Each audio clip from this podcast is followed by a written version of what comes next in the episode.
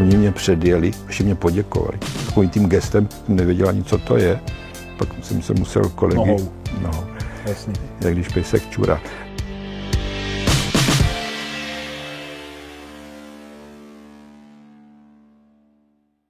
Přátelé, kamarádi, máme tady další motoplky.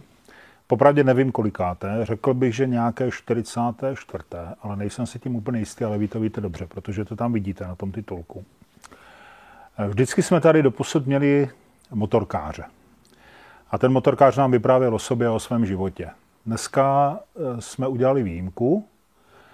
Dneska tu nemáme motorkáře, ale budeme se bavit o motorkách. A budeme se bavit možná víc než o motorkách, o nás, o motorkářích. Máme tady pana docenta, inženýra Aleše Vémolu, PhD, eh, vysokoškolského pedagoga, soudního znalce, jednoho snad z nejrenomovanějších v České republice. Dobrý den, pane docente. Dobrý den. Vítám vás tady u nás ve Zlíně v prodejně Geneze. Děkuji, že jste přijel. Z Brna to není daleko, ale přesto je to jakási cesta.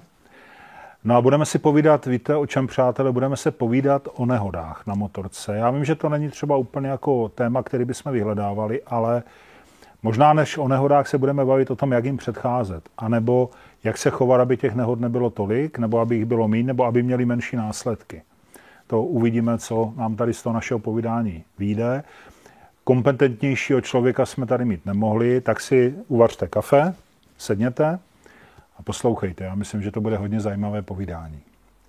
Takže ještě jednou, pan docente, vypadáte, že mi usnete. Doufám, že ne, že se trochu probudíme.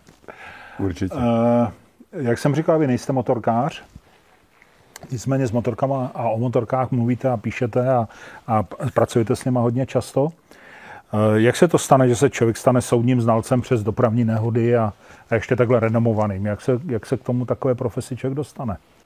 Tak eh, já můžu mluvit eh, ze svého případu nebo z toho, jak já jsem se stal znalcem. Mě oslovil předmět, který se jmenoval soudní inženýrství už ve třetím ročníku na vysoké škole a inženýr Smrček, který s panem pozdějším ředitelem ústavu eh, profesorem Bradáčem přednášeli a hlavně ten inženýr Smrček mě hodně zaujal, tak Eh, tím, co vlastně ten inženýr by měl řešit eh, v praxi jako inženýrské a že se to kolikrát nepovede a třeba ten zvedané břemeno, které zvedá eh, dvěma jeřáby a z toho jeden jeřáb selže a potom to břemeno spadne, tak to by se nemělo stávat. To by ten inženýr měl vědět, že ten jeden jeřáb selhat může, tak to musí mít nějak pojištěné. A další a další takové případy z praxe a to mě docela oslovilo, že potom asi za deset let, když už eh, jsem pracoval vždycky skoro někde, kde byl nějaký autoprovoz, začínal jsem v půjčovně a už v Brně, tak eh, jsem eh, se přihlásil do kurzu, který do dneška je takovým vstupem vědomostním do branže znalece. Samozřejmě za těch více jak 30 let, co tu znalectví, co dělám, tak se posunuly metody a poznání. Nicméně mm, mě to zaujalo, vystudoval jsem kolem roku 87, a od toho roku jsem znalcem, od roku 87. A asi jsem si počínal dobře, protože hned mě pan profesor Bradáč, tenkrát už jenom docent, oslovil, abych, jestli nechci spolupracovat s ústavem, protože v té době e, tam bylo jeden kolega, který dělal posudky a těch posudků, které na ústav přicházely, a to už jsou posudky revizní, kde, kde už eh, to není jednoduchý případ, kde je nějaká složitost, tak, eh, tak jsem pomáhal, zpracoval jsem jako externista ty znalecké posudky a asi dobře a pak nastala nějaká doba, pak mezi tím jsem přešel eh, z toho uvozovkách průmyslu do školství, středního školství, učil jsem na střední integrované škole automobilní, což mě hodně dalo. něco jiného být expert na něco a něco jiného to učit. To je úplně o něčem jiným. Třeba jsem strašně záviděl mistrům odborného výcviku, když při závěrečných zkouškách automechaniku uměli položit otázku. Já ne, tomu mechan- budoucímu mechanikovi. To byla velmi dobrá škola, měl jsem výborný nadřízený. No a pak jednoho krásného dne mě oslovil právě mm, profesor Bradáč, že si nechci jít na ústav. Tak ta volba byla jasná, ředitel, ředitel té integrované školy mě uvolnil, do dneska jsme kamarádi.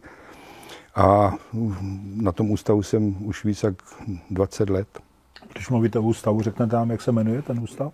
Je to Ústav soudního inženýrství při Vysokém učení technickém v Brně a je to ústav, který má v podstatě postavení fakulty, akorát v čele nemá ředitele, eh, nemá jako fakulta, která má děkany, má zástupce ředitele místo pro děkanů a jinak je to úplně stejné. Takže má ředitele a nemá děkana. Nemá, má jo. ředitele, nemá děkana jo, jo. a místo pro děkanů, pro jednotlivé eh, té činnosti, které na té univerzitě jsou, tak má zástupce. Mm-hmm.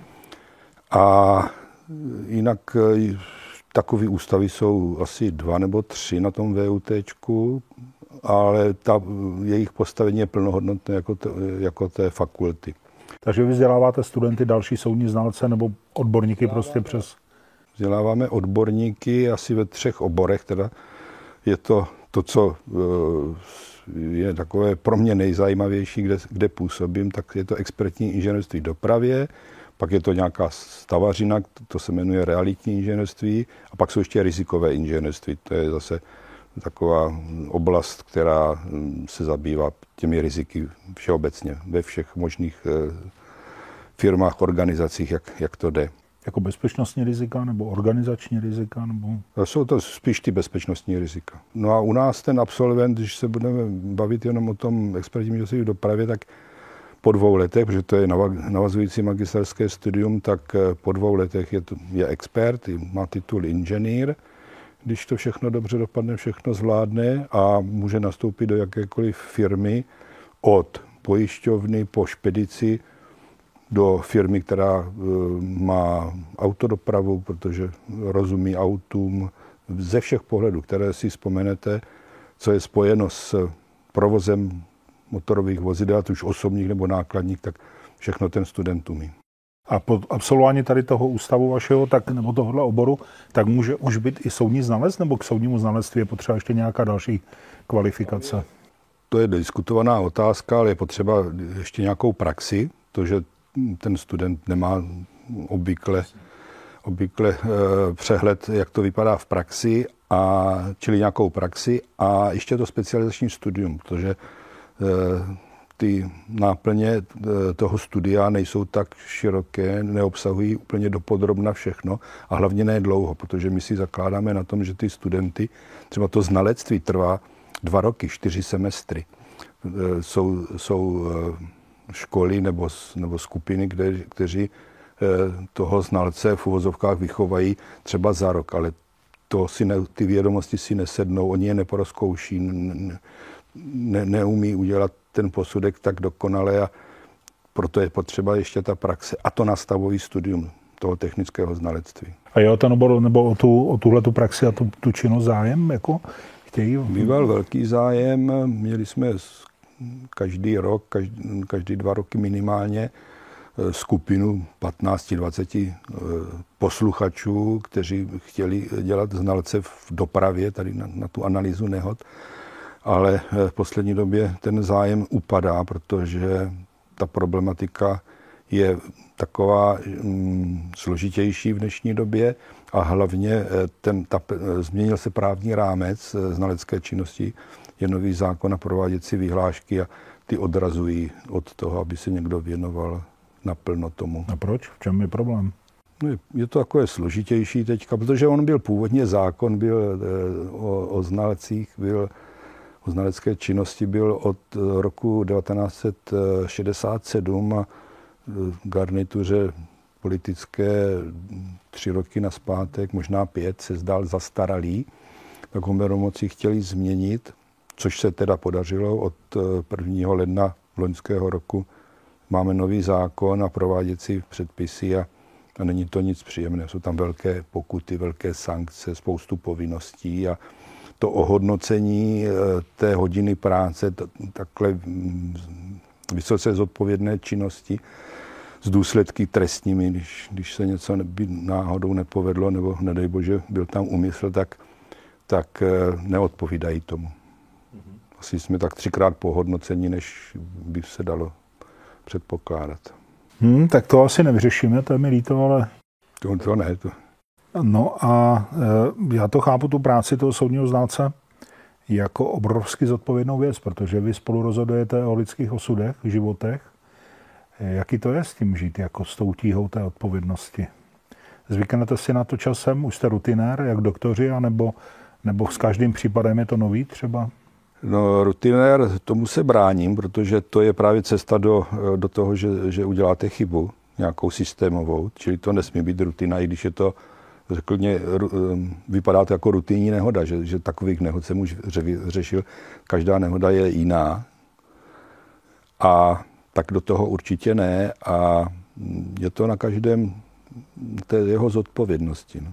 Já jsem si teda vytvořil, tak jak jste to říkal vy, tak já se s tím setkávám, že, že to renomé nějaké mám, ale zastávám takový ten názor, že, že stačí jedno zaklopítnutí a tam, kde to trvalo roky, se dostat na tu úroveň toho, třeba toho respektu těch soudních orgánů, tak potom stačí jedno zaškobrtnutí a jste zase dole a já už teda nemám tolik let před sebou tady té odborné činnosti, abych se dostal zpátky tam, kde jsem, čili eh, u mě to je vždycky jenom jednoznačný. Jo ten posudek, který vy vypracováváte, ve to slouží k soudnímu řízení. Že jo? Tam vlastně ten odborný posudek by měl na, u toho soudu spolu pomoct rozhodnout o, o vyníkovi nebo příčině nějaké nehody. U těch, když zůstaneme u těch dopravních nehod, tak těmi, eh, co zadávají posudky, tak je nejčastěji policie, která vlastně v tom přípravném trestním řízení Eh, se tím zabývá, tak nejčastěji děláme pro tu policii. Někdy se stane, že ta policie, pro tu policii je ten případ jasný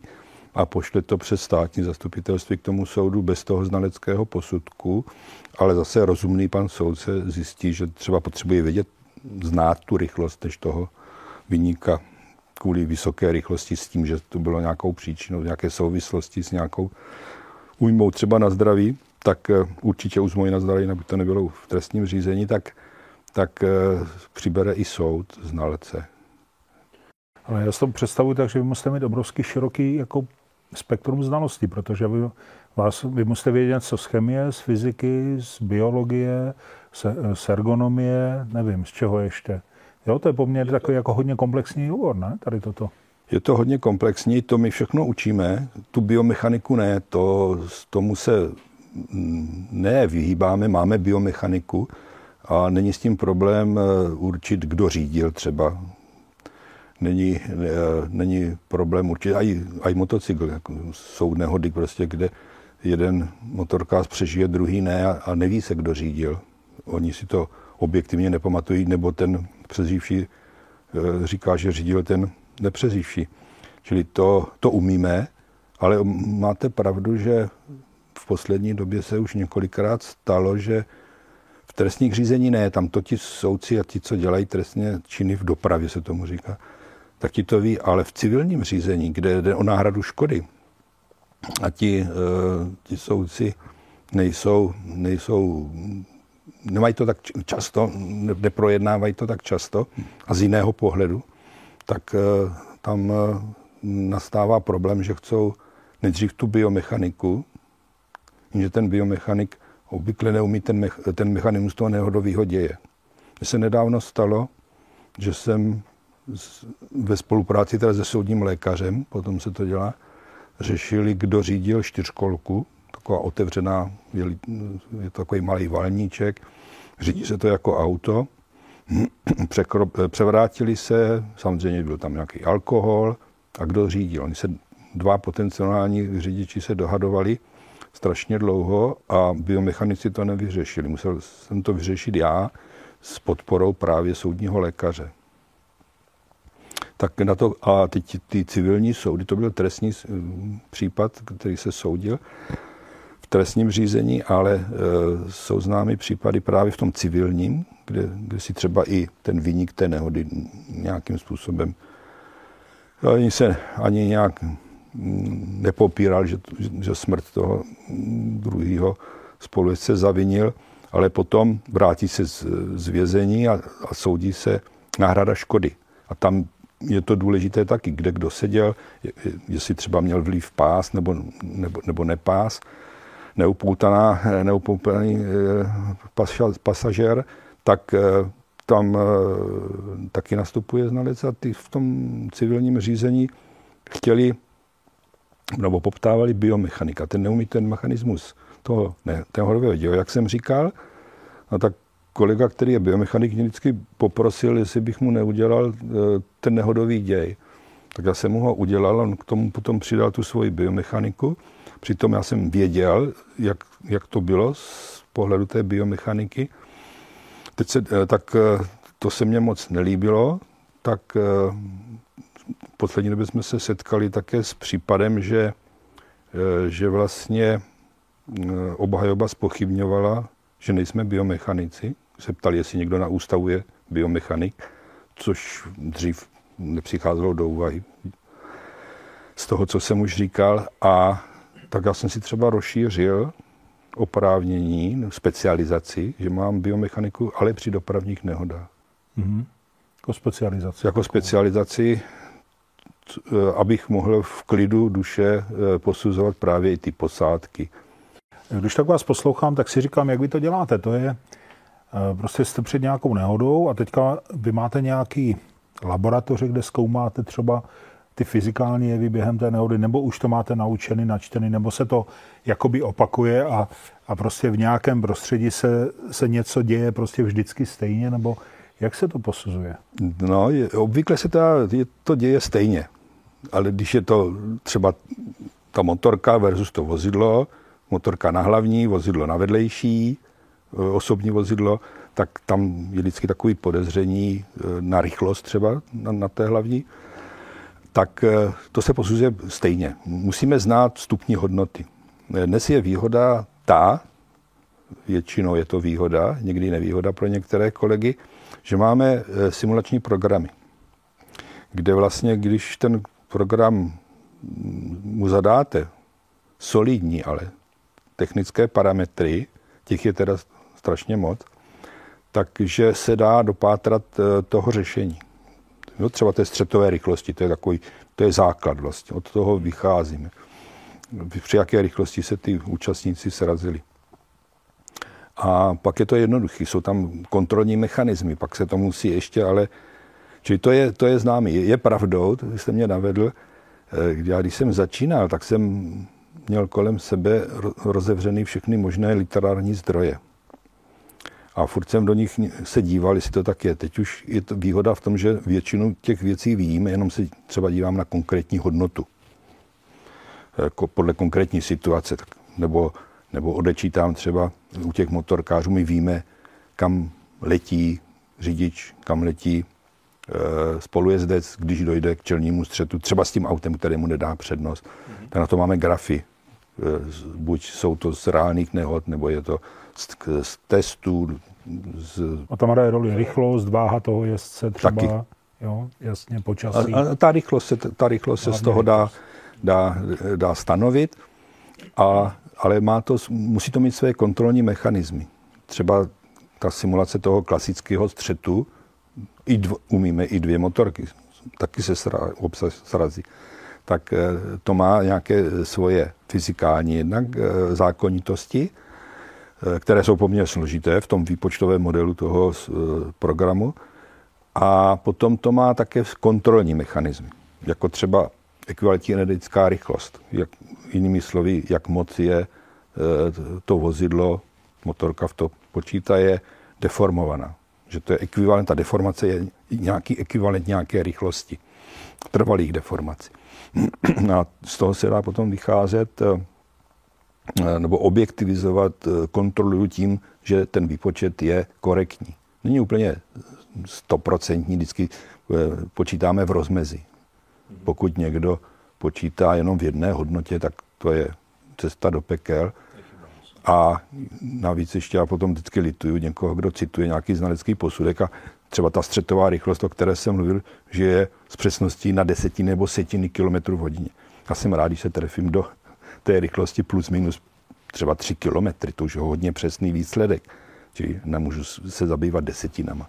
No, dá se říct, kolik jste měl posudků za celou vlastně svoji kariéru? Kolik jste jich celkem dělal? Těch posudků jsem dělal relativně hodně, něco přes uh, 1300, ale otázka je, kolik z toho bylo nehod, protože taky oceňuju vozidla a jo, tak to technické věci, technické závady třeba nebo technické eh, spory, tak, eh, tak já si myslím, že takových 10-15 za rok, no, a dělám to těch 30 let, tak nějakých hmm.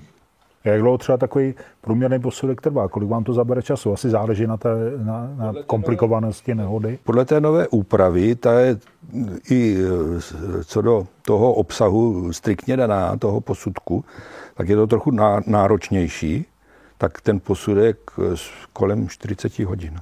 A stane se, že třeba to přinesete k tomu soudu, nebo pošlete k tomu soudu a, a někdo to spochybní a dělají se jakoby další nový posudky přes váš posudek, anebo, nebo to už se neděje, nebo jak to funguje dál? No, přes mý posudky se moc nedělají, i když občas se najde, že někdo napíše posudek eh, jako na ten můj, ale já si to ustojím, tak říkají lidově, že si to obhájím u soudu, to mi jednou zkázali, ale to tam nedávejte, že eh, advokáti, že, že si svůj posudek ustojím. To je takový, to je zá, a to by mě tak mělo být, no.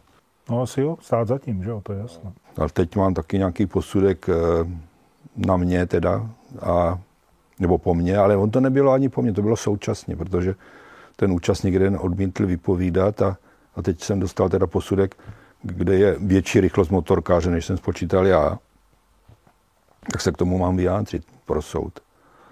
Eh, myslím si, že to nebude problém. To jsem se tak jenom do toho posudku díval. Až to mě zajímá, pan docent, promiňte mi otázku, ale jsem kluk zvědavý, zajímá mě, co takový nějaký tlaky a nátlaky a pokusy o korupci a ovlivnění. Setkáváte se s tím? Bývá to nebo nebývá? Nebo já jsem se s tím nesetkal, spíš, eh, eh, že by někdo chtěl ovlivnit eh, posudek ve svůj prospěch. Tak, tak to myslím. To jsem se s tím opravdu nesetkal, možná tím, že jak působím, že jsem takový nekompromisní, tak ne, nejsem přístupný, tak, tak se to nestává. A spíš teda mám problém s tím, že volají poškození. Jo, ty vlastně, když někdo u té nehody zemře, což teda bohužel bývá, časté, takže chodí ty příbuzní nebo volají, jestli za to může ten, kdo je podezřelý z té trestné činnosti, že z toho zavinění. To je nepříjemný. Mm-hmm. Ale k tomu mám teda e, zkušenost s motorkářema takovou spíš negativní. E, ty poslední, to je, tam se ani nic nestalo, jsou nějaký podvrtný kotníky toho motorkáře, ale ale stalo se, že nějaký jeho právní zástupce mě okamžitě kontaktoval, co, se, co si přečetl můj posudek, tak jsem mu musel odpovědět, že s ním, ne že nemůžu, ale že nesmím s ním o tom diskutovat. Můžeme si o tom potom v úvozovkách povyprávět uh, u soudu. A je to trestný, je to umyslný trestný čin. Tak eh, teprve ten soud bude, ale bude hnedka u městského soudu v Praze, čili hnedka v tom druhostupňovém soudu, čili je to, je to vážný jako pro toho potenciálního vyníka. Ale nemůžu se s tím bavit o tom, jestli on má názor, že můj posudek není korektní. Nebo ještě u těch motorkářů to byla taky nešťastná nehoda, nehoda no, která je šťastná, že? Kde zahynul jak motorkář, tak slečna na tandemu a přišel bratr, myslím, toho motorkáře a a sám mě jako, tak měl takový dotazy, jako celku slušný, ale říkal, že on, že on uměl jezdit na motorce tak jako on, ale hned mě řekl, kolik má hřebíků v noze. Nebo v obou, jak, jak je sešrobovaný. Tak jestliže je takhle sešrobovaný, tak něco bude špatně s, s, tou, s tou jeho technikou jízdy. No pojďme teda k těm motorkářům, protože vlastně to je, to je poenta toho našeho povídání. Jaká je vaše zkušenost s motorkářem? Nebo jaká nehoda? Nebo je něco, co se vlastně permanentně opakuje jako, jako nějaké chování nebo vzorec chování motorkáře, který potom vede třeba k nehodě? Nebo jde to nějak malinko trošku zobecně, třeba co děláme blbě, nebo, nebo co, na co, co se týká pozor? motorkářů, tak to je takové téma v podstatě, co já vím, nebo co se tím zabývám, to, těmi posudky, na dopravní nehody, tak ty motorkáři se tam prolínají jak taková ta červená níť, protože ten motorkář je málo chráněný oproti tomu druhému účastníkovi, který je nejčastěji to, to vozidlo. Motorový, osobní nebo nákladní. Čili on je málo chráněný. To je pro řady, aby si každý uvědomil, že ta přilba, do, do, dokonalé oblečení, to nejlepší, tak je to furt málo proti tomu, že ten řidič toho osobáku má kolem sebe ten plech. A velmi kvalitní dnes, dneska. Moderní auto je dneska eh, velmi, velmi mm, bezpečný, proto taky stojí tolik peněz. Proto já říkám, že se nikdo nepoutá v autě. Tak jako proč? Jako, já jsem někdy chytil nějakou informaci, že vývoj vozidla eh, ve Škodovce stojí 25 milionů. A teď proto takový musí potom stát, ale kvotní, že už půl milionu stojí a teďka já to nevyužiju a, a přijdu o život nebo o těžký zranění. To je trochu zbytečný. To je zbytečný právě. Hmm. To já říkám studentům a mám s tím dobrou zkušenost, že, že na to slyší. To je první věc, že teda i když bude perfektně oblečený eh, od eh, přilby až po boty, tak stejně je tahá za ten kratší konec při té nehodě. To je potřeba si uvědomit. Potom je další věc, která se ví a která i ve statistikách e, figuruje. Navíc ještě ten loňský rok tomu dal takovou negativní černou tečku, že těch motorkářů zemřelo víc za posledních deset let druhý největší počet, nebo nejvyšší počet těch zemřelých motorkářů. Když se to potom porovnává, to mám z těch statistik, to, že e, každá, já nevím, asi necelá 300, tříctá nehoda automobilu je smrtelná. U motorkáře je to každá asi víc jak třicátá. Čili tam je ten, ten desetinásobek. Přitom těch motorek na té silnici je pořád méně jak těch aut. I když v poslední době hodně přibývá těch e, motocyklů na silnici a tím pádem i samozřejmě těch nehod. To je logicky. Když se někdo ptá, proč je tolik nehod, tak těch aut je čím dál tím víc. Mm ale jsou třeba nižší následky, protože ty auta jsou bezpečné. Byla studie někde z nějakých uh, německých klinik chirurgických.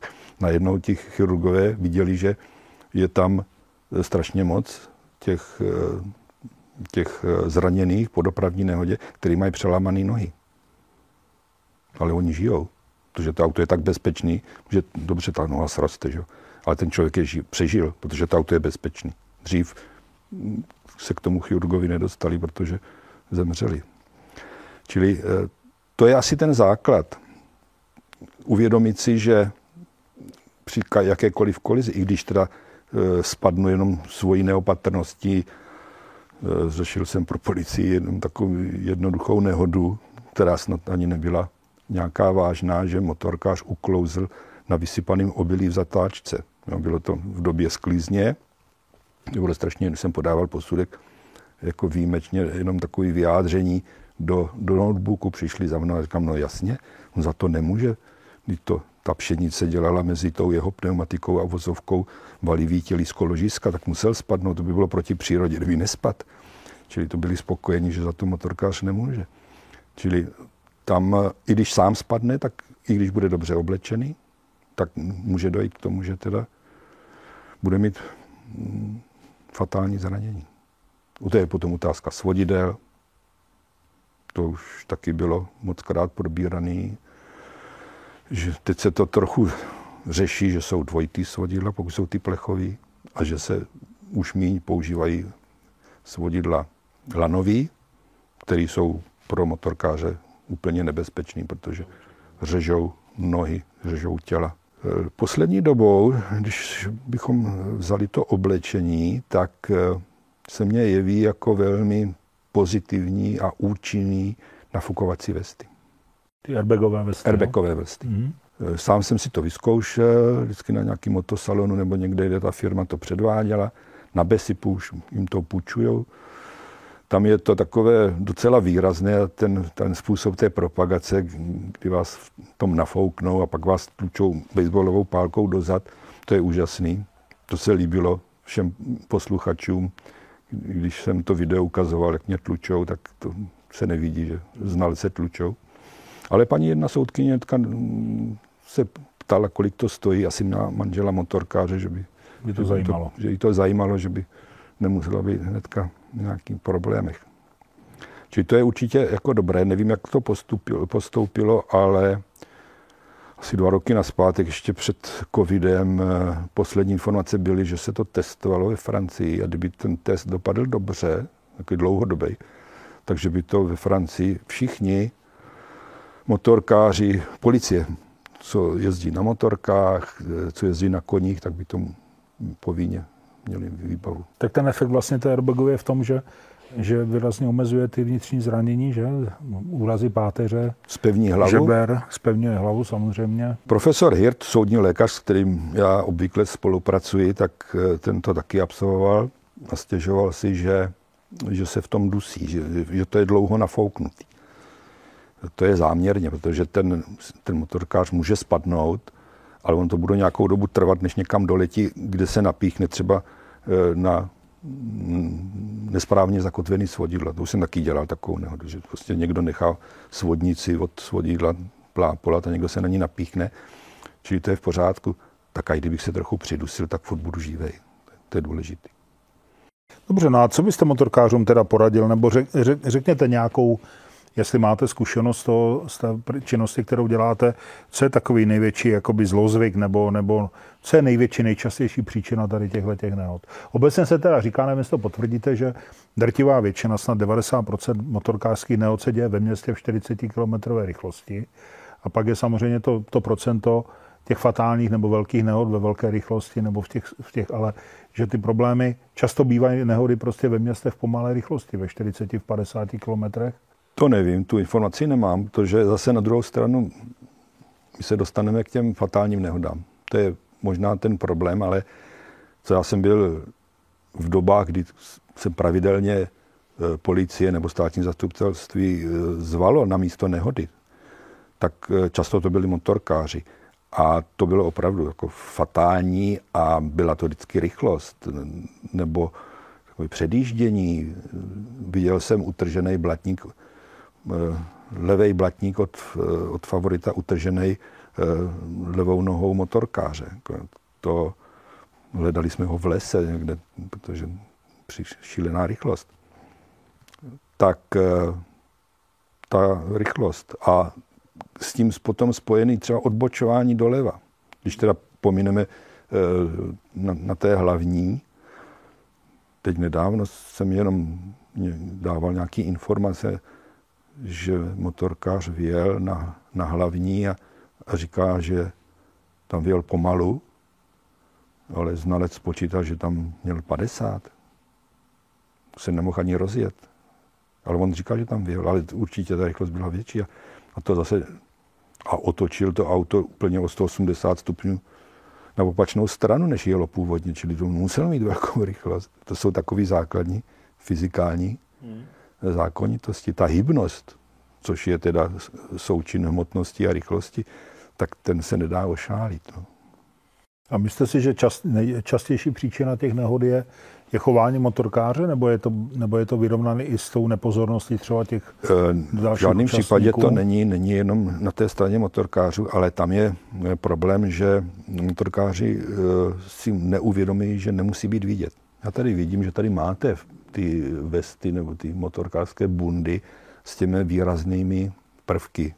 No, to je svítivá, žlutá, zelená, ale máte tady spoustu bund, které jsou jenom černé nebo jsou šedé. A tam je problém, že ten motorkář není vidět potom. Třeba já bych, kdybych jezdil na motorce, tak budu mít tam tu žlutou přilbu a, a, a žlutou bundu i v létě. Jo, takže tu pasivní bezpečnost jakoby Určitě. posílit, jo? Takovou, a doporučoval bych takovou pozornost, jestliže jedu někde v extravilánu, to znamená, že je tam všude zeleno, ne, nevidím, neznám to nebo doznám a vím, že tady může někdo vyjíždět z vedlejší, tak bych byl opatrnější.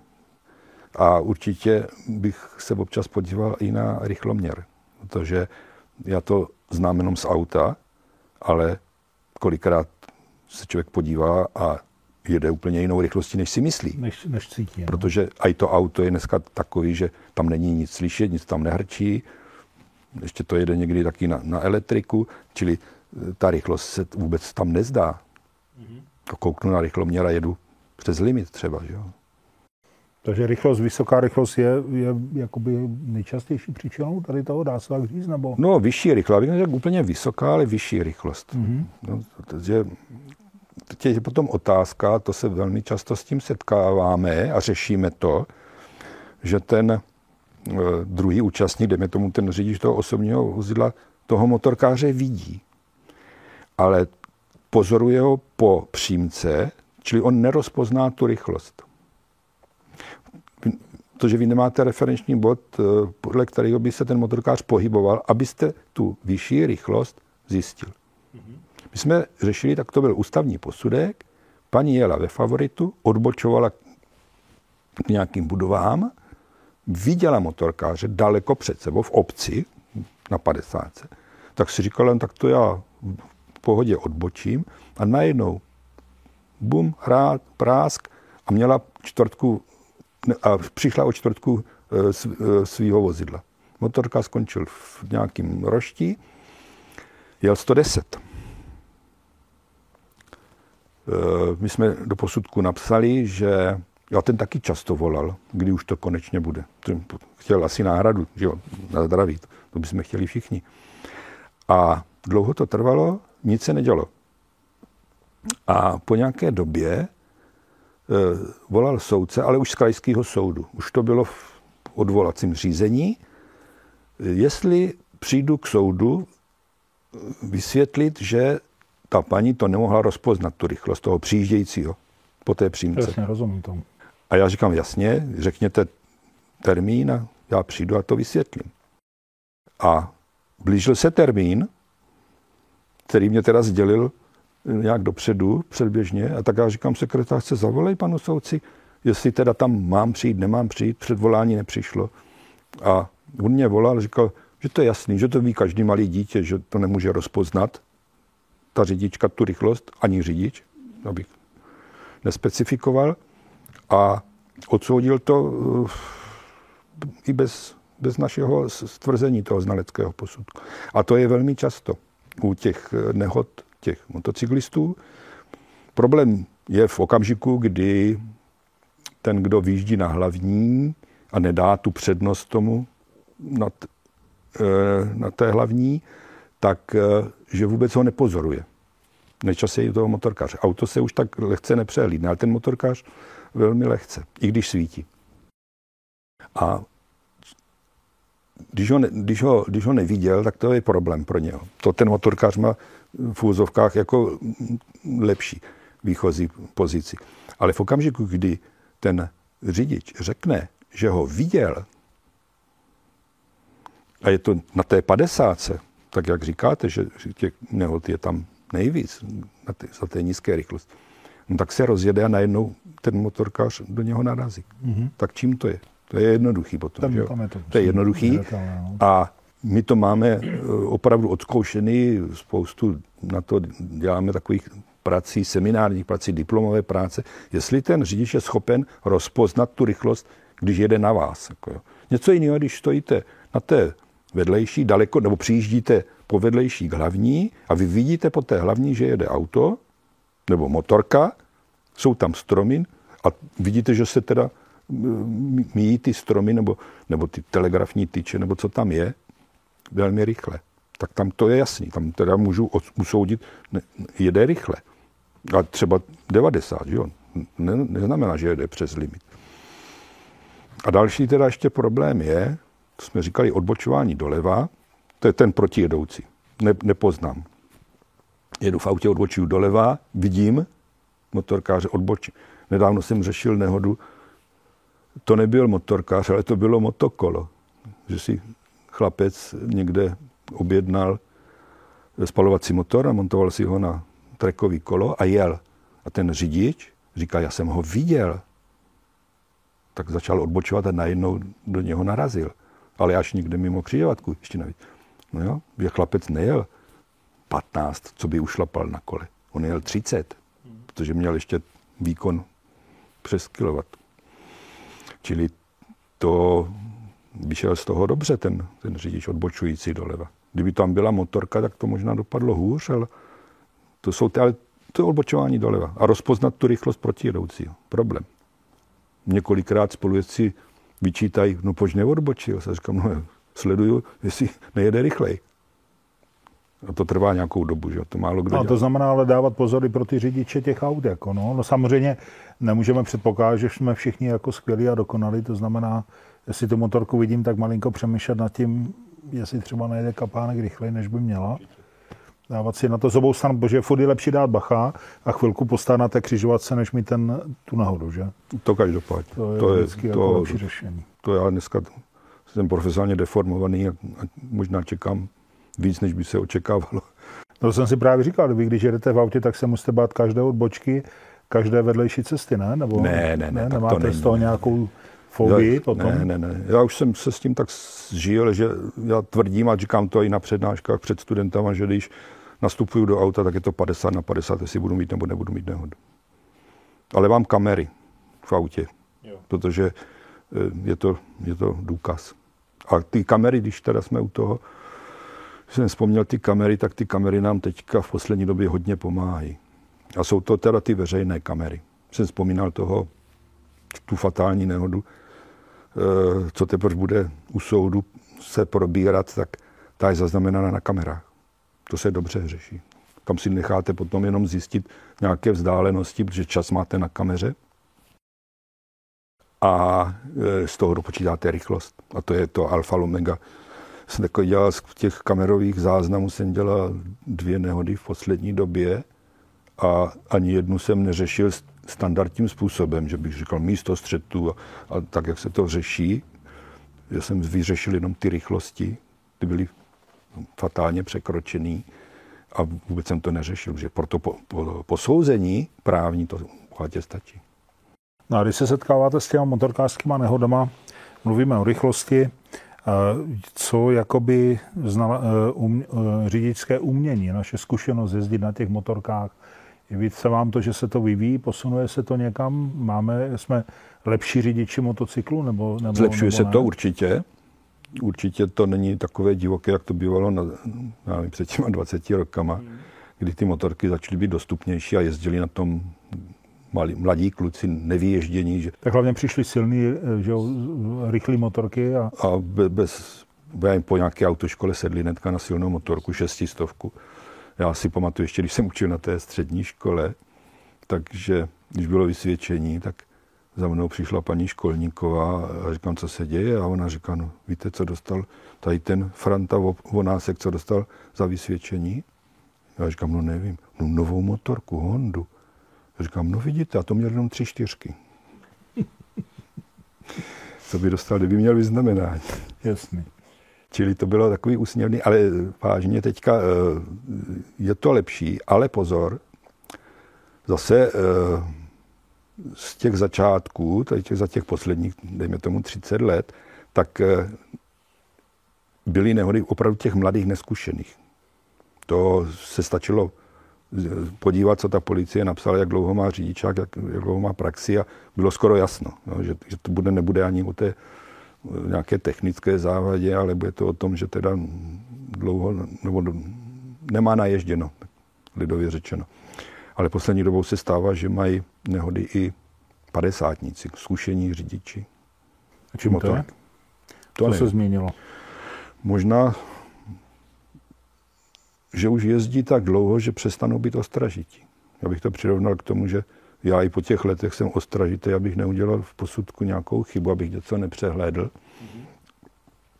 Tak oni možná spadnou do té rutiny, že jezdím 20 let na motorce, čím dál tím silnější, tak pak najednou se něco stane. Že?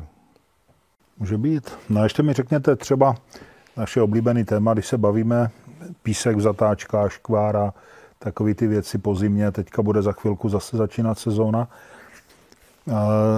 Jak posuzujete takovýhle případ, když ta motorka vyjde do zatáčky, ustřelí to na tom písku nebo na něčem a nemusí samozřejmě, nejede na eh, vysokou rychlostí, je v limitu. Kdo je tam vyník nehody v takovém případě? Silničáři, Ne. nebo příroda, nebo motorkář, nebo jak je to? tam to zůstane vždycky na toho motorkáře. Tam ty pravidla, naštěstí mi teda pravidla silničního provozu Třeba jste mluvil o tom obilí a říkal jste, ale on za to nemohl, protože tam bylo obilí a to je podobná situace. Obilí, obilí je, já nevím, jestli mohl vědět, že teda zrovna tam někde na okolních polích probíhá sklizeň pšenice a ono se jim Jako, to, že si- to nemohl čekat? to se- nemohl očekávat, to nemohl ani předvídat. Ale třeba, eh, když se budeme bavit o tom písku, teďka po té zimě, nebo škváře, nebo to je jedno, štěrku, tak to asi, nevím, je to vždycky teda právní posouzení. Tohle já bych nikdy si netroufal říct, že teda za to může škvára. Já bych, já bych třeba řekl, že kdyby zvolili jinou jízdní stopu, tak tady bych třeba doporučil, protože ty nehody se stávají při běžném jíždění, nebo i te, při těch projížďkách, o těch, o těch jízdách, kde, kde ten člověk jede si vyjet jenom Ano, odpoledne, jako přijde z práce, sedne na... Tak jsem taky takovou dělal nehodu. No, bohužel teda, že, že jel jenom na půl hodiny a nevrátil se. Paní mu nedala přednost, eh, protože, ale asi ani já moc rychle nejel. Čili podívat se než, než na, tu, na tu vozovku, kam běžně jezdíme a jdeme tam poprvé z partii, tak si ji nejdřív projedu pomalu a zjistím, teda, jestli tam ta škvára po té zimě není ještě. jo. Ono teda po letošní zimě žádná není, protože nebyla sníh, byl sníh. Jasně, no ale víte, jak to je, jako ty silnice mnohdy jsou, nebo tam je listí třeba ze stromu, nebo, nebo Jasně. tam někdo něco zůstane po nějakým traktoru, který prostě přijede přes pole, nechá tam nějaký čurbes. Tak, to je, Jo, to je potom problém. Uh, ale to, když říkáte motorka a traktor, to je velký nebezpečí. Ale je to teda, není to na tom traktoristovi, protože on, když výjíždí, tak nic nejede. Ale protože, i když je to silný moderní traktor, tak nějakou dobu to trvá. Jasně, než tak je to Pak zjistíte, hodiny, že tam má přívěs. A ne jeden, ale dva. To teďka nějaký kolega mě ukazoval, že, si- že si někdo myslel, že teda za traktorem má jeden přívěs a on tam měl dva. Předvídat. A jsme u toho, to tady ještě nepadlo to slovo, to je defenzivní jízda a předvídání, to, to je alfa omega eh, všech eh, motorkářských škol, a nejenom motorkářských. Bez toho to nejde. To je to, říkáte, jestli se bojím, jestli vidím nebezpečí na každé křižovatce. Tak určitě, když tam jede auto. To mám teda, vyčítám teda těm řidičům, kteří jedou z vedlejší, ví to, ale já nevím, jestli on, on zastaví, ale jede rychle.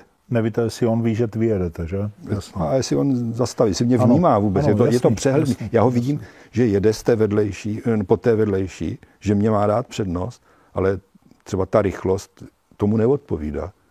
Tak co udělám? Tak brzdím, že jo. Ten za To je mnou, ta možná, defenzivní jízda. možná ten za mnou se diví, že jo. Ale já pak, když zjistím, když on zastavil, tak jedu dál. To je ta def, jeden z příkladů té defenzivní jízdy. A na té motorce bych řekl, že to platí, platí moc krát, jako víc. No já vím, že tam bývají problémy, když třeba ten traktor odbočuje vlevo, že jo, tak ono to trvá. A motorka, když jede rychle, tak to jsou potom takové jako ne, nepříjemné věci. No. A navíc ještě, eh, když ten traktor jede proti vám, a je to ten moderní, zelený, velký, tak vy nevidíte, co on veze za sebou. On tam může mít opravdu ty dva přívěsy, nebo tam má jenom nějaké nesené, nesené nářadí. Ale i to, na, na, budu motorka, budu si myslet, jede traktor, od, já ho, on odbočí, já za, za Já tam, ním já projedu to tam vejdu. jo. a tam bude, tam bude nějaký secí stroj, který no, to nese. bych nechtěl zažít, to ne. Dělali jsme hodně takovou škaredou nehodu v- někde pod Cínovcem, kde jel řidič, eh, traktorista se sekačkou trávy, tam jsou louky kolem Cínovce, a jel z toho sekání a po takové asfaltové cestě, která přes tu sekačku, kterou táhl za sebou, tam zbývalo asi 1,20 m nebo 1,50 m ještě.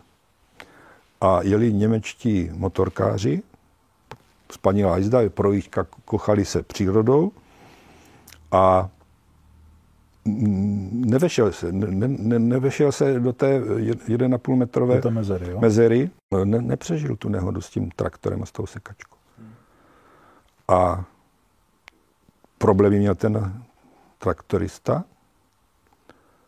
měl špatného obhájce, protože za celou dobu vymýšleli nějaké nesmysly, že máme nesprávný rozměr té sekačky, kterou táhl za sebou, ale nezeptal se nás, je, kolik tam zbývalo na to projetí, to je proti tomu motorkářovi, jo, německému, e, protože do metra půl by se mohl vejít.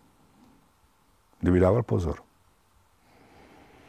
Ale byla to taková cesta asi jenom taková obslužná, jo? nebyla to žádná ani první, ani třetí třída. Jo? Byla to jenom prostě obslužná, ale asfaltová, kvalitní asfalt. Proto tam taky asi rádi ti motorkáři jezdí. Jasně, že tam nebývá prosto, eh, provoz, provoz. Jo, jezdí se tam v klidu pěkně. A, jo, a z toho tam je to traktor. taková škoda potom takováhle, takovýhle hmm. průšvih. No a ještě jak jsi se bavil na začátku o, těch, o tom kvalitním oblečení a přilbách, botech, jakou to hraje roli, když samozřejmě nepočítám to, že trefí člověk strom, to, to potom moc nevymyslí, ale v momentě, kdy třeba jede po tom asfaltu, spadne a tak dále, je tam z vašeho pohledu rozdíl v tom následku té nehody potom nějaký jako hodně zásadní, nebo je to... Určitě. Určitě je, je to, že jste to zmínil na začátku, jsou takové nehody, eh, že si vyjede jenom v tričku a v trenkách, tak eh, tam by ho asi oblečení třeba nezachránilo, ale určitě třeba ta, ta zranění můžou být jako takové příznivější pro, ten, pro toho motorkáře. Čili kvalitní oblečení určitě. I v létě, kdy je v tom teplo. Tak minimálně to snižuje, myslím, následek té nehody v momentě třeba nějakých, já nevím, spálenin a odřenin a podobných věcí, ne? Tyhle ty, pokud to neohrožuje život, tak to moc jako ani ti soudní lékaři neřeší. Tady jde o to, aby ten člověk po té nehodě přežil. A tam ty přilby teda. Já jsem No teď si teda začínám vybavovat ty nehody, kde si jel motorkář pro náhradní díly ze Svitav někam na Jižní Moravu a v Sebranicích jel asi 70. Tam je taková zatáčka. Kdyby jel 50, tak se nic nestalo. A narazil do kolbo přejíždějícího, přejíždějícího tu hlavní Superba. On měl jenom zlomený žebra ale ta jeho tandemistka přelít, někam narazila ještě a přelétla přes kapotu toho Superbu.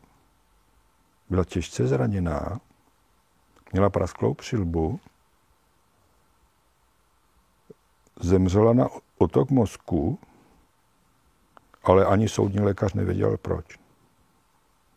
Či ani ta přilba nepomohla. Jestli tam byl náraz, ještě tam byl tam byl ještě takový ty boží muka nějaká bet, eh, kamená, jestli i do toho narazila. To nevím. Ale v principu mo, uh, spolujezdec na motorce má lepší šanci na, na menší následky při té nehodě, protože to tělo toho řidiče mu dělá takovou nájezdovou rampu a on se vyhne tomu tvrdému střetu s tím s tou překážkou. S tou překážkou. Mm-hmm. Jsme takovou nehodu měli jak u Mladé Boleslavy, pán si koupil ještě Favorita, nebo, nebo Felici, to je jedno. Ale nové auto ujel pět kilometrů a nedal přednost a otec se synem dělali na motorce, převrátili to auto na bok, tak to nebyla malá rychlost, ale ten otec zemřel a ten, tomu synovi nebylo nic, ten přelétl jak skokan na lyžích. Mm-hmm. Teď se poslední dobou teda opouští od airbagu na motocyklech. Ještě přednedávnem jsme měli takovou konferenci a tam i třeba Honda předváděla, co tam všechno má na, pro motorky.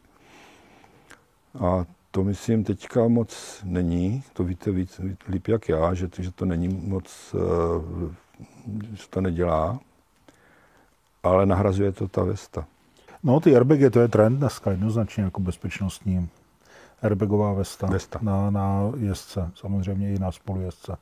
A jsou různé typy, že je ta trhací nebo je nějaká ta gyroskopická, ale každopádně vlastně tohle je, je to určitě velmi účinný způsob ochrany, minimálně jako snížení eh, toho úrazu Fatál, fatálního následku. A těch fatálních následků, hmm. bez sporu. Jo. Já, já jsem jako příznivce toho, nejenom proto, že se tím živíme, ale obecně mně přijde jako logické, že když jezdím na motorce nebo jezdím na lyžích, to je jedno, takže ty ochrany věci mi vlastně mají pomoct v případě nehody, která se může stát bez mého zavinění a, a snížit ten následek. Prostě říkám si, když budu ležet pak v nemocnici, tak si říkat, no ale je blbě, jsem si nevzal tu, ty boty dobrý nebo ty rukavice. A teďka, to je pozdě. Jo, teď tady ležím zbytečně, mi to přijde takový, jako, že to nebylo nutné, jako, že eh, vždycky říkám, každý musí podle sebe, ale v momentě, kdy prostě vím, že může mi ta přilba pomoct, tak si ji prostě vezmu.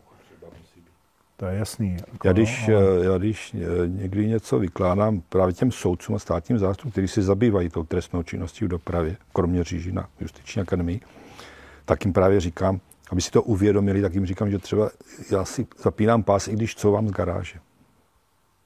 Jo, je, není to třeba pravda stoprocentní, ale, ale dělám to. Nešel bych nikdy v noci po silnici. Kdybych měl jít blatem v polem, tak nepůjdu po silnici protože řešíme ty přejeté chodce. A u těch motorkářů, no, tam bych nešetřil vůbec na, na, té výbavě. Jednoznačně tu vestu, protože mám s ní zkušenosti, byť teda jenom s baseballovou pálkou, ale ale jo, tak e, příběhů je spousta, kdy ta vesta zachránila, už, už jsou, ano. zachránila život, nebo minimálně prostě, nebo určitě jako mnohem větší následky že jo, úrazu, které by byly bez ní. Jo, to, to je jasné. Máte informaci, že by byl někdo ochrnutý, když měl vestu? Ne, ne, ne, ne, nevybavuju no. se to. A přitom z, bez i sebe lepší oblečení eh, k poškození té páteře jako ne, nezabrání, že jo? Jo, tak ano, samozřejmě u té nehody. Já nechci, aby to tady vyznělo tak, že prostě jezdit na motorce rovná se prostě cesta na hřbitov, ne. ale je pravda, ale to se týká jakékoliv aktivity. Prostě když jedu na kole, tak ta přilba asi taky má svůj význam. Když budu lyžovat, tak mám páteřák, protože když spadnu, je to rozdíl asi s páteřákem nebo bez. A u té motorky prostě dobrá bunda, dobrý rukavice, boty, to všechno má svůj význam. Jako. Je pravda, že mám kamarády, kteří, kteří nám, nebo známí zákazníky, kteří přišli a řekli, hele, já jsem do těch bot nechtěl tolik investovat, ale podívejte se, co se mi stalo, zaplať pámu, děkuju za to že jste mě přemluvili, protože prostě kvalitní výbava je kvalitní výbava. Tečka, hotovo. Vždycky říkám všem našim zákazníkům, hele, dělejte to tak, jako dejte do toho, co nejvíc můžete. Jako, jo. Každý má nějaké limity, nějaké možnosti, ale vemte si to nejlepší, co můžete, protože to podle mě smysl má. A z toho, co vy vyprávíte, mi to přijde, že to tak nějak tu zkušenost asi máte, je. máte jako stejnou, že? Nebo 100% to tak je. No a je něco, co třeba byste těm motorkářům poradil, kromě obezřetnosti a rozumu a nižších rychlostí? Hodně šťastných kilometrů a pamatovat na šťastný návrat. To se týká, myslím, všech účastníků silničního provozu, je to pravda. Já jsem vždycky vyděšený, když jste mluvil o těch chodcích, že jdu domů třeba za tmy a vidím, jako bylo období takový, nevím, jestli mi to potvrdíte nebo ne, kdy lidi opravdu používali takové ty reflexní pásky na rukávy a to. A teď mám pocit, že to zase úplně jako přestali. A to prostě ten chodec je fakt jako neviditelný. Prostě ale úplně nula. Nic prostě. A jenom ten blbej pásek na tom rukávu přece může být rozdíl mezi životem a smrtí. Přesně tak. Ale to platí i u těch motorkářů. No, jednoho kamaráda ze stavební fakulty a on se mě ptal, co si má pořídit, když si koupí skútra, bude jezdit na skútru. Já říkám, no v prvé řadě svítivou přilbu a svítivou bundu, nebo triko, nebo na léto triko svítivý, tak, aby byl vidět. Protože, a tady ještě u těch motorkářů, teď jsem si vzpomněl na jednu věc, že úplně špatně je, když ten motorkář dožene ten osobák, nebo nákladák, to je jedno, a okamžitě ho předjíždí jako na první dobrou, že vůbec eh, ani chvilku nejede za ním. To je strašně nebezpečný, protože je potřeba si uvědomit, že řidič v tom osobním automobilu nemůže furt koukat do zpětných zrcátek. Tohle se projevovalo na dálnici, když skončila velká cena v Brně. Nebo ještě víc předtím, to se dalo předpokládat, že plná dálnice motorkářů. To je jasný. Ale ještě předtím, když vlastně se sjížděli do toho Brna. To se mně stalo několikrát, že jsem jel, kouknu do zrcátka a vidím motorkáře. Protože svítí, tak někde vzadu, prostě stovky metrů za mnou. Tak říkám, to je dobrý. A najednou mě předjeli. Takovým způsobem, že jsem se skoro lekl. Jo, že, že jsem nepředpokládal. A přitom jsem jel limit. Jo, oni měli limit Jasně. plus. A to je strašně důležitý a i třeba na těch prvních třídách, že když přijede před sebou auto, nemůže hnedka předjíždět, nebo i když může, tak neví, co ten řidič má v úmyslu. Jestli náhodou nepojede do lesa, doleva, odbočovat. Tak eh, chvilku jet za ním a zjistit, jestli teda už o mě ví. Jakoby navázat kontakt, jak kdyby, Navázat jo? kontakt i s tím, co jede za mnou. Mně se to potvrdilo, že to díl, jeli jsme někde do, do Českého Krumlova a jela tam taková skupina motorkářů, protože jsem profesionálně deformovaný, když jsem je deformovaný, a když jsem je uviděl, tak jsem najel úplně vpravo. Oni mě předjeli, až mě poděkovali. Hmm. Takovým tím gestem jsem nevěděl ani, co to je. Pak jsem se musel kolegy... Nohou. Nohou. Jasný. Jak když pejsek čura. A e, já jsem to nevěděl, ale a musel jsem se e, doktoranda, který jezdil na motorce, zeptat. A tam je to zajímavé, já to nechci strašit teda, ale on opravdu přišel doktorant šikovný, motorkář, a já jsem říkal, to je výborný, já tě budu, etab- co jsem mu neřekl, ale v duchu jsem říkal, já tě budu etablovat na nehody motorkář s motocyklem. Tak se stalo a potom nějaký, po nějaké době říkám, tak co, Roberte, ještě, jakou máte teďka motorku? A on říkal, ne, já nemám žádnou. Říkám, jak to? Já jsem ji prodal. Jste ho vyděsil. Jsem ho vyděsil. Já jsem ho vyděsil, já jsem ho vystrašil těma případama a on, on mě, to, že rozumí, chytrý kluk to je, tak on říkal, no, to je. Asi si nevěřil, jo?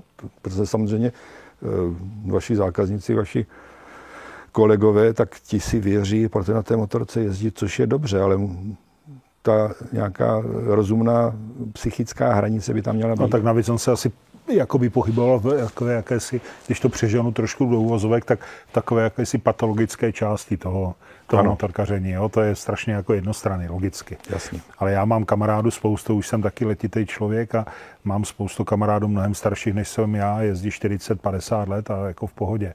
Ale jako samozřejmě, to prostě vysoká rychlost je, je potíž, máme, máme málo času na reakční dobu, nebo reagovat na něco, to je jasný. Prostě chce to se trochu vyjezdit a přemýšlet do toho. No, tak jak u všeho, ta zodpovědnost na té motorce nebo, nebo těch starostí tam je víc, protože tam je přece jenom v tom autě jedete tak jako na pohodu, že? Tam to není moc dneska co vymýšlet, na té motorce ne. No, tam je, ale a je tam furt ten plech kolem vás.